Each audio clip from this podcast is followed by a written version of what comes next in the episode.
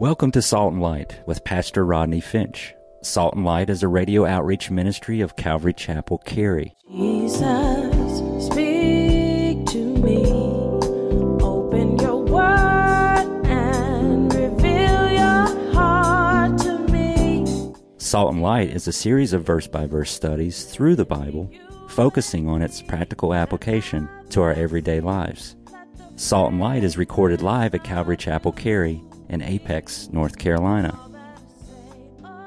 Stay tuned. At the end of the program, we will give you information on how to contact us, so be sure to have a pen and paper ready. Today, Pastor Rodney will be teaching from the book of Acts, chapter 14. So grab your Bibles and follow along. Now, with today's teaching, here's Pastor Rodney. He was on the road to Damascus to kill Christian folks. And God interrupted his life. Saul, Saul, why persecutest thou me? Who art thou, Lord?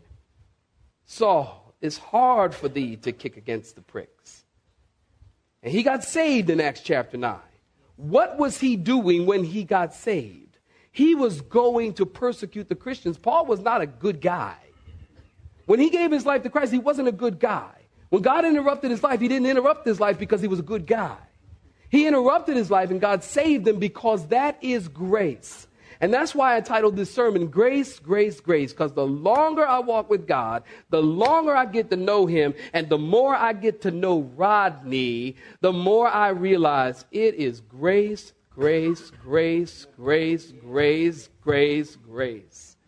It's not about you, it's not about us. It's no good thing that we can do to please God. He loves you because He is God. Don't you see? I don't understand it. Don't ask me to theologically explain it. Give you a dissertation on how God loves us and the way that He does and how He does, why He does. I don't know. That would make Him God. And it's all about grace. And if you study the Bible, you will see it is all about grace. You study the New Testament, you can see that grace drew us to salvation. Grace teaches us, grace causes us to look for the coming of the Lord. Grace establishes our hearts, the Bible says. Grace called us and justified us and blessed us and sanctified us. And grace, the Bible says, will ultimately glorify us. And grace, that's why I love that song, will lead us home. Grace. It's all about grace. God's grace is limitless. You know the song Amazing Grace, how sweet the sound to save the rest like me. I once was lost, but now I'm found, but blind but not see. You know a guy who wrote that song. His name is John Newton. And uh, you know that song? Raise your hand. Of course, okay, good. Only three fourths of this room raise their hand. Somebody lying. If you know that song, raise your hand. Thank you. Everyone knows that song. That song, did you know? Get this. I was really interested to find out. Because I had weeks of reading and no life. And I was interested to find out that that song is sung in every language on the planet isn't that interesting? Of all the songs ever written, and there have been billions, Amazing Grace, How Sweet the Sound That Saved a Wretch Like Me is sung in every language on the planet. Why? Because it carries with it the message of grace. That's why because it has the message of grace in it. And we all know the story, and we've heard the story of John Newton, who was a slave trader. And we've all actually come to believe, now listen to me closely, you'll find this interesting. We've all come to believe that John Newton, who was a slave trader, gave his life to Christ one day on the ship, and then he sat down to pen the song, Amazing Grace, How Sweet the Sound. That sounds nice, but that's not actually how it happened. Listen to this. John Newton was saved, check this out, May 10th, 1748. And the song was written somewhere between 1760 and 1773. When he became a Christian, he returned to Liverpool. He later sailed to Africa, where he traveled village to village, buying human beings and returning them as cargo. He sailed across the Atlantic, literally studying his Bible in his quarters as 200 slaves lay in the hold, shackled together, two by two, squeezed into shelves like secondhand books. A third of these slaves died during this long voyage across the ocean, and many suffered serious illness. When the ship arrived in Charleston, South Carolina, John Newton delivered these men and women and children into a life of oppression. And while he sat in churches and took leisurely strolls to the fields and woods outside of Charleston, for years, John Newton, get this, had no idea that slavery was evil and wrong. He captained his own ship and continued to sell human lives for several more years. In all, Newton spent 10 years trading slaves after he had become a Christian. It was many years later that Newton wrote, I once was blind, but now I see. Now I know that when you become a Christian, your eyes are open spiritually. But let me just suggest to you, because the song was written many, many years after his eyes were open, I believe, and many believe, that John Newton was actually saying, I once was blind, but now I see, to the fact that slave trading was wrong. And after he became a Christian, so many, many, many years later, the Holy Spirit began to convict his heart about this trade slave, uh, uh, slave trading. And, and he was blind, but now he sees. Once lost, but now found. And so the question then is how could a Christian, a born again believer, do something like that? Why wouldn't he stop? Well, I think it's as simple as this when you become a Christian, you really don't realize how messed up you really are. You know, somebody once said it like this they said, part of our mess is knowing that we're a mess. And that's very true. When you first become a Christian, you don't realize you're a mess. I mean, most of us haven't abused kids. Most of us haven't killed anyone. Most of us haven't participated in a felony. Well, maybe not most of us, but don't say amen there. I don't, no, I don't want, you, I want you to give it away. But, but, but, but oftentimes we don't realize that, that it takes time for us to grow. And as you grow as a Christian, you start to realize your eyes are open to the fact that you're a mess. And even if you haven't done some things, we've done other things. You know, I was reading a report that said most people think that they are better than other people. Most people feel that they are better than the average person. Most people feel, the report says, that they are more ethical, more loyal, more faithful, more of a faithful friend, more of a devoted spouse than other people. The report said that most people think they obey the Ten Commandments more consistently than others. You know, I got to tell you, I think that's probably true. I mean, we see someone do something terrible and we say, well, I can never do that. Now, we wouldn't do that but we might do something else. And so you look at somebody and go, Oh, I would never do that. I would never do that. And they look at you and go, I would never do well, I would never do that. You see? Because most people think that they are better than most people. The point is this, saints, listen closely. We were all blinded even when we became a Christian. And it takes some time for God to work some stuff out of your life to get you to the place that He wants you to be. So back up off of new Christians. It takes time. You know, I believe that was the case with John Newton. He had to grow in grace. A friend of John said this that he had not spent 30 minutes with John without hearing the former captain's remorse for trading slaves. And he spent the rest of his life fighting against slavery. And at the end of his life, John Newton said to one of his friends, he said, My memory is nearly gone, but two things I remember. I am a great sinner, and he is a great Savior. Amen. Woo! I like that. Yeah, I'll wait. Praise the Lord. Uh, amen. Because I clap my hands to that because those are two things that every Christian should remember. Hello. He is a great Savior. I'm a great sinner. I love that. Well, Paul knew about grace, having killed men, women, and children. God granted signs and wonders to be done by their hands. But there was a division. We just read it Part sided with the Jews, part with the apostles, and they sought to kill Paul and Barnabas, but they ran to Lystra and Derbe and they preached the gospel there. Well, listen, hang on to your hats. Let's take a chunk of text. Look at verse 8. Saints, you're still with me? Say amen. And in Lystra, a certain man, notice this man, three things you want to point out, without strength in his feet, cripple from his mother's womb, and he had never walked. Well, this man heard Paul speaking. Paul, observing him intently, gazed intently, and seeing that he had faith to be healed, said with a loud voice, Stand up and straighten your feet. And he leaped and he walked. And when the people saw what Paul had done, they raised their voices and they said in the Lycaonian language, The gods have come down to us in the likeness of men. And Barnabas they called who saints? Zeus. And Paul they called who? Hermes, because he was the chief speaker. And then the priest of Zeus, whose temple was in the front of the city, brought oxen and garland to the gates, intending to sacrifice with the multitudes. But when the apostles Barnabas and Paul heard this, they tore their clothes, they were lamenting, and they ran in among the multitude, crying out, saying, Men, why are you doing these things? And why? We are also men with the same nature, or some of your Bible says, with like passions as you and preach to you that you should turn from these useless things, amen, to the living God, who made the heavens, the earth, the sea, and all the things that are in them, who in bygone generations allowed all the nations to walk in their own ways. Nevertheless, in verse 17, check it out. He did not leave himself without a witness, in that he did good. He always does good. And he gave us rain from heaven in fruitful seasons, filling our hearts with food and gladness.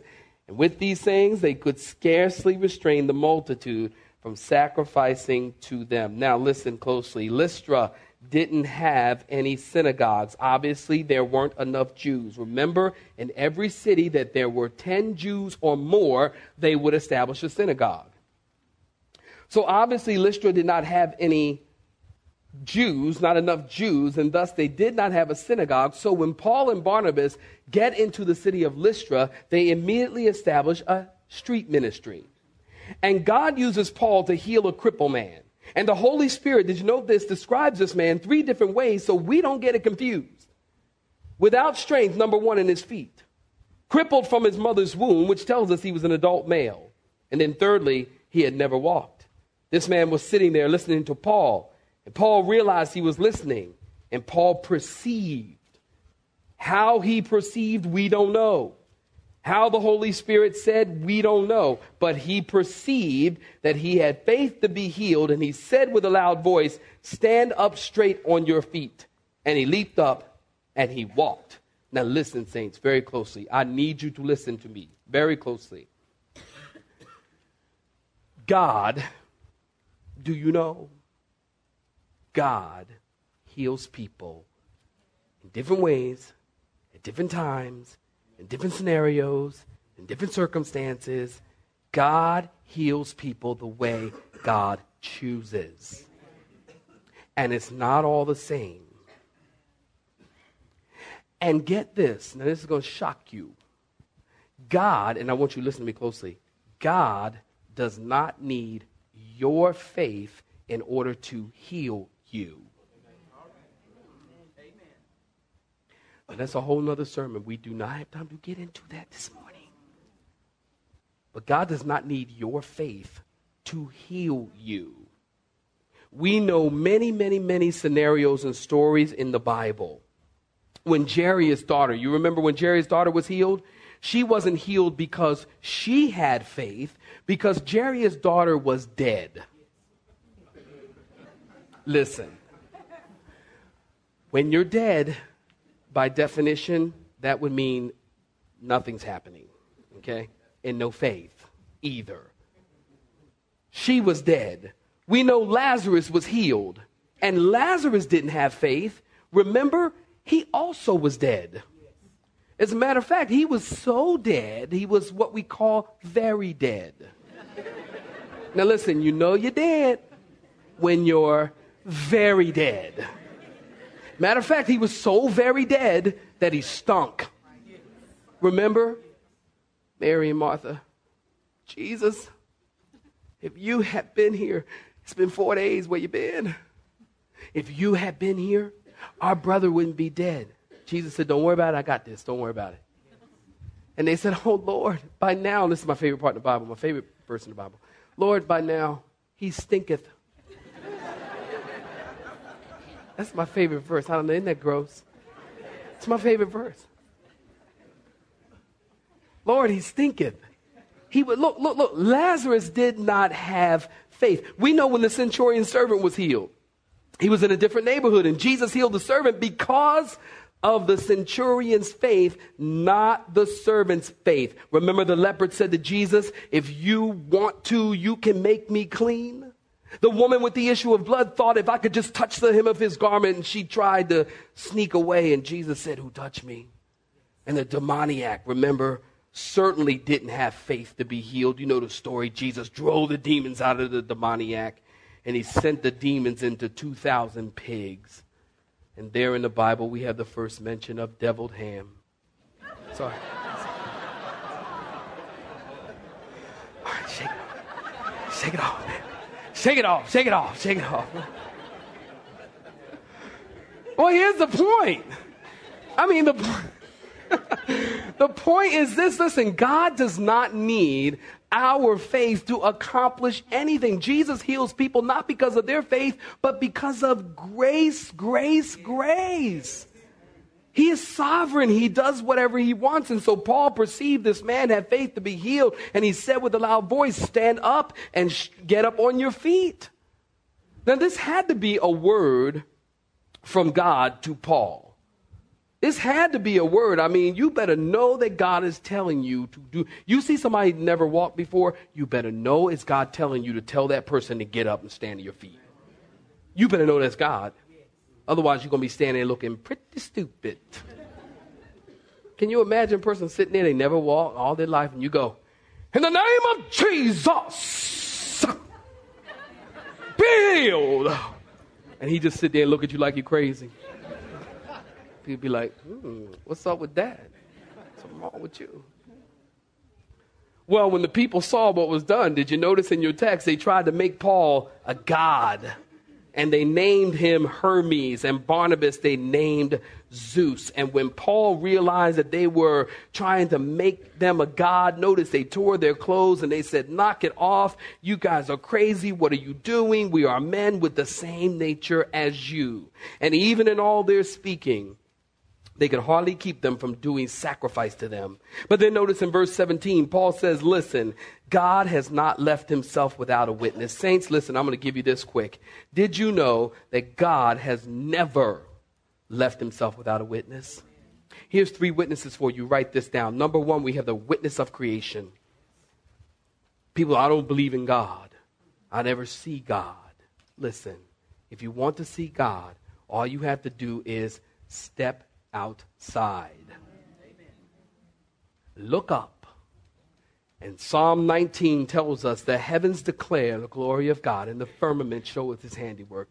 Day unto day, the heavens preach the gospel. All you got to do is look outside. God has left himself a witness. First of all, theologians call that general revelation. He left himself a witness in creation. Secondly, God has left himself a witness in the person of Jesus Christ. And then thirdly, God himself has left himself a witness in that he sent believers into a lost world to give witness and testimony. God never leaves himself without a witness. And so the Jews stoned Paul. And keep in mind now, these are the same people that earlier that day, they were bringing him fruits and vegetables. Earlier that day, they were sacrificing to him. And now, here it is minutes later, they drag him out of the city and they stone him. Listen, saints, closely. This is why you can't live for the approval of people. Because one minute they sacrifice to you, and the next minute they make a sacrifice of you. Somebody once said, don't let anybody put you up on a pedestal because one second later they'll take the pedestal out from under your feet and beat you over the head with it. And that's very, very true. Man is fickle. One minute they love you, the next minute they hate you. One minute they say Paul's a God, and the next minute they say, oh, he's not a God. Well, they stoned him and they drug his dead body out of the city, supposing him to be dead. Now, in your margins, very quickly, I want you to look at that word suppose. And now in the margin, you can write this something they thought they knew. You know, it's not maybe he was dead. It's not maybe he was dead and maybe he's not. They thought he was completely flatlined. They thought he was dead. And so they drug him out of the city and they threw him on a trash heap. And as the disciples stood around him, notice in verse 19, the Jews and the, uh, from Antioch and, and, and Iconium came there, and having persuaded the multitudes, they stoned Paul. You see that? And they dragged him out of the city, supposing him to be dead. However, when the Jews gathered around him, look at verse 20, he rose up. He just kind of popped up. And he went into the city. And the next day he departed with Barnabas to Derbe. You see that? Man, I think that's pretty fascinating. And these guys are standing around. They're probably thinking Paul was a good fellow. We wasn't too sure about him at first. I mean, killing the Christians and all. And uh, gotten used to him now. It's been some years in the ministry, and Paul was a good fellow. Maybe they were standing around. He's laying there dead, remember. And maybe they were praying for him. Oh, Lord, please raise up our brother Paul. We need him. And maybe Paul's in heaven saying, God, please don't hear their prayers. don't send me back. I told y'all. I told y'all, I want to die in the pulpit. Of course, I said that about six months ago, and one brother, bless his heart, he died in the pulpit. You know that story? You see that story in the news? Y'all didn't see it. And, uh, and I told y'all, please, give me your word. Give me, give, give Pastor your word. If I die, please, no one pray me back. please don't be, don't be, oh, Pastor Ronnie, Lord, heal him, Lord, raise him up. Listen, I don't want to come back. Love y'all, mean it. I don't want to come back. And if you pray me back and I come back to life, I'm going to find out who did it and I'm gonna punch you. I'm telling you, when I see you, I'm just gonna go, who, who did it? Who did it? Who did it? You know? I don't wanna be here. I mean, don't pray me back. Perhaps they were praying Paul back. We don't know. But as they were standing around, the Bible says he rose up. Think about that. They had, he was stoned. Now, now, what I mean was he was stoned. He was stoned by stones. You know, language sure has changed, hasn't it? You know, be cool means take it easy. In kids' language, you don't know what they're talking about anymore. You know, they say, what's up? That means have a good day. Or how you doing? Off the chain? Mean, it doesn't speak of a dog that's been let loose. It speaks of something that's very, very good. Peace out means goodbye. You know, I, I learned this one, rolling on doves. That means you got nice big tires on your car rolling on doves. I thought if you roll on doves, you're going to kill them. but what do I know? I don't know anything. Bling bling. We all know what bling bling means. Hey, let me tell you, bling bling done made its way into mainstream culture now. Heard a guy on MSNBC talking about some guy. He goes, Oh, yeah, he got the bling bling. I'm like, Okay, bling bling made it into the Webster's dictionary now. we know that Paul was stoned with stones. He wasn't high. And, uh, and, and, many believe that he was dead at this point. Now, 2 Corinthians chapter 12, look that up in your own time. But Paul talks about at this time where he was caught up to the third heaven. The Bible talks about three heavens. The first heaven is the sky. The second heaven is the stellar heaven or the starry heaven. And the third heaven is the heaven of heavens. That would be the kingdom of God. And Paul talks about in 2 Corinthians 12 that he was caught up to the third heaven. The things that he saw there were inex- indescribable, and he couldn't describe those things. Many scholars believe it was at this time that, that Paul saw was um, dead and caught up into heaven and somehow came back to life, and God continued to use him. Now, in verses 21 through 28, thank you, Jesus. I'm going to wrap this up right here. Despite the persecution they found in Lystra, the work continues. Get your pen. I want you to write this down because I, I can't develop it. Maybe next week. But they returned to Lystra, Iconium, and Antioch with a fivefold plan to help the church. And here are the five things they continue to do in the churches. Let me give them to you. In verse 22, they continued strengthening their souls with teaching. In verse 22 again, They were encouraging by preparing the believers for spiritual warfare. In verse 23, they were helping to organize the church. I know I'm moving fast. I hope you write fast. Strengthening, encouraging. Yeah, it's on the screen. Helping to organize a church. Verse 23 again, commanding and trusting the new Christians into the hands of the Lord. It's your homework. Verse 24 through 26, they were completing the work that God sent them to do. And then look at verse 27. And when they had come and gathered the church together, you looking at verse 27? Say amen. amen. They reported all that God had done with them, and He opened the door of faith to the Gentiles. And so they stayed there a long time with the disciples. And so, with that, we complete chapter 14. You have been listening to Salt and Light, a radio outreach ministry of Pastor Rodney Finch and Calvary Chapel Cary, located in Apex, North Carolina. Join Pastor Rodney Monday through Friday at this same time.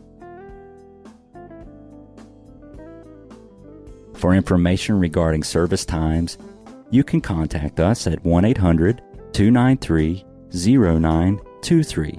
That's 1 800 293 0923. You may listen to today's broadcast in its entirety by visiting the media library on our website at cccary.org.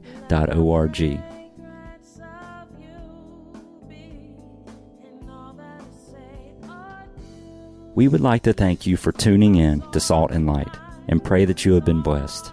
Until next time, may you be salt and light.